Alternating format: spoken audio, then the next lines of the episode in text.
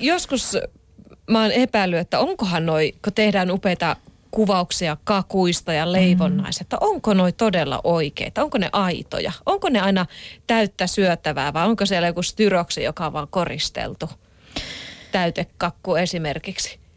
No nyt tulee mieleen kollega, joka joskus haroi hiuksia jonkun jäätelökakun kanssa.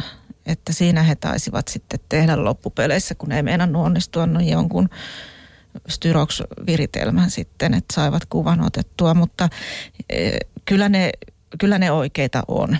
Että tota, itse on joskus sortunut siihen, että kun on kuva, kuva pitää saada ja se tiedetään, että kun kakku kuvataan kokonaisena ja se koristelu on siinä se tärkeämpi asia, niin on leiponut kakun ja sitten vaan koristellut sen, että en ole välttämättä täyttänyt.